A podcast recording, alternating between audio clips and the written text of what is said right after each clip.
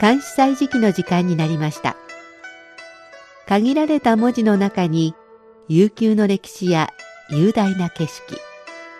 時に心のひだが織り込まれている漢詩日本の俳句や短歌にも共通するところがあるように思います読むたびに聞くたびに理解が深まったり新しい発見があったりそんな監視の世界を旅してみましょう。ご案内は私、高橋恵子。中国語の朗読は応用でお届けします。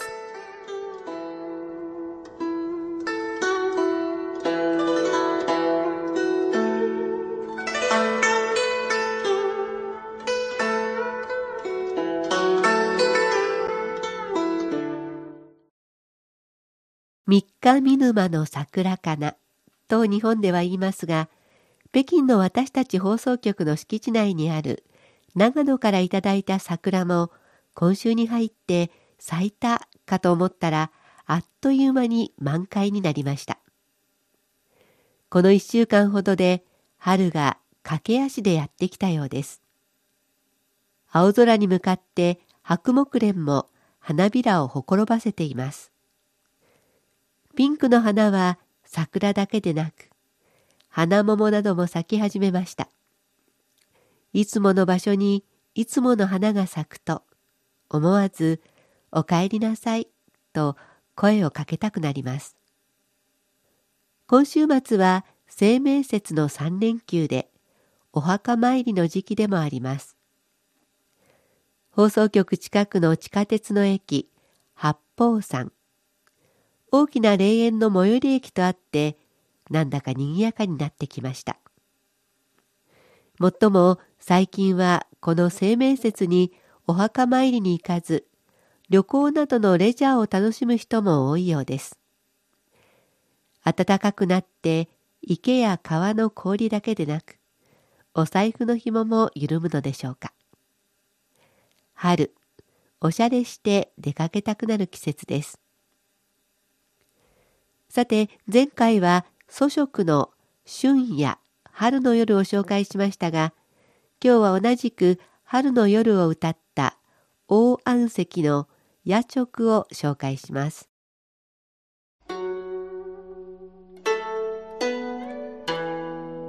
夜直王安石金炉香尽漏声残剪剪清风，阵阵寒。春色恼人眠不得，月移花影上栏杆。夜直大安石。金炉の香付き老生すたる。戦々たる系風、じんじんとして寒し。春色人を悩まして眠り得ず月は火影を移して欄干に登らしむ。もう一度中国語で聞いてください。夜直王安石。金炉香尽漏声残。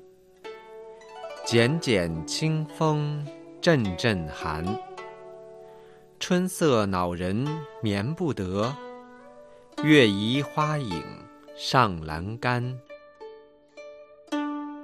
金の香炉の香は燃え尽き、水時計の音も弱々しくなってきた。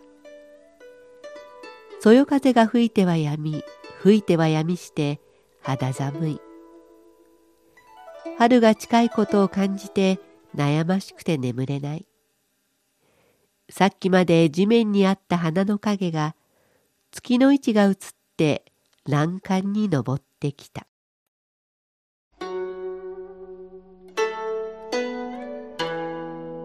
作者王安石は北宋の政治家文学者。現在の厚生省臨戦の人。最初になり制度改革を強行しましたが保守派の反対に遭い失脚して引退します。三分に優れ東宋八大家の一人でもあります。詩のタイトルの「夜直」は宿直のことで王安石が学士院で宿直をした時の詩です。金炉は宿直室にある金でできた香炉のことで漏水は水時計の水が滴る音です。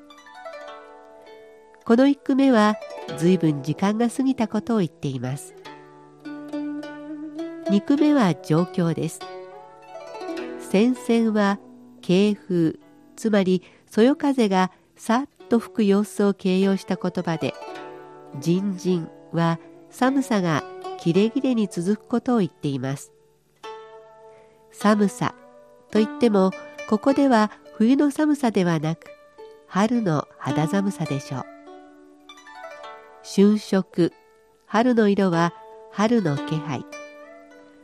夜寝ようと思うと冬と違っていつの間にか暖かくなっていてああ春だな。明日早起きしてみようかなどとちょっとそわそわして眠れない感じですね。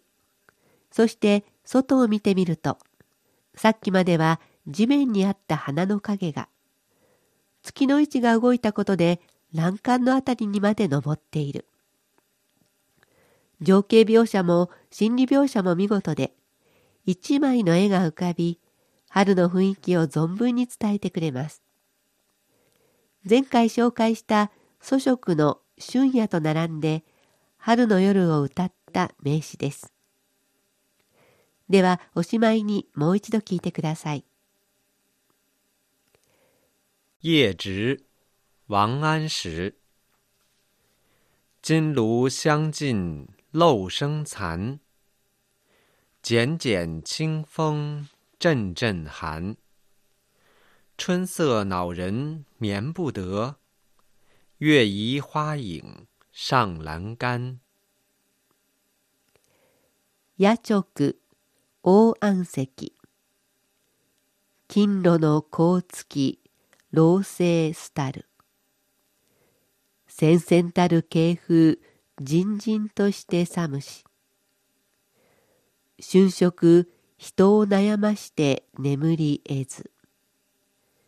月は火影を移して欄干に登らしむ。金の香炉の香は燃え尽き水時計の音も弱々しくなってきた。そよ風が吹いてはやみ吹いてはやみして肌寒い。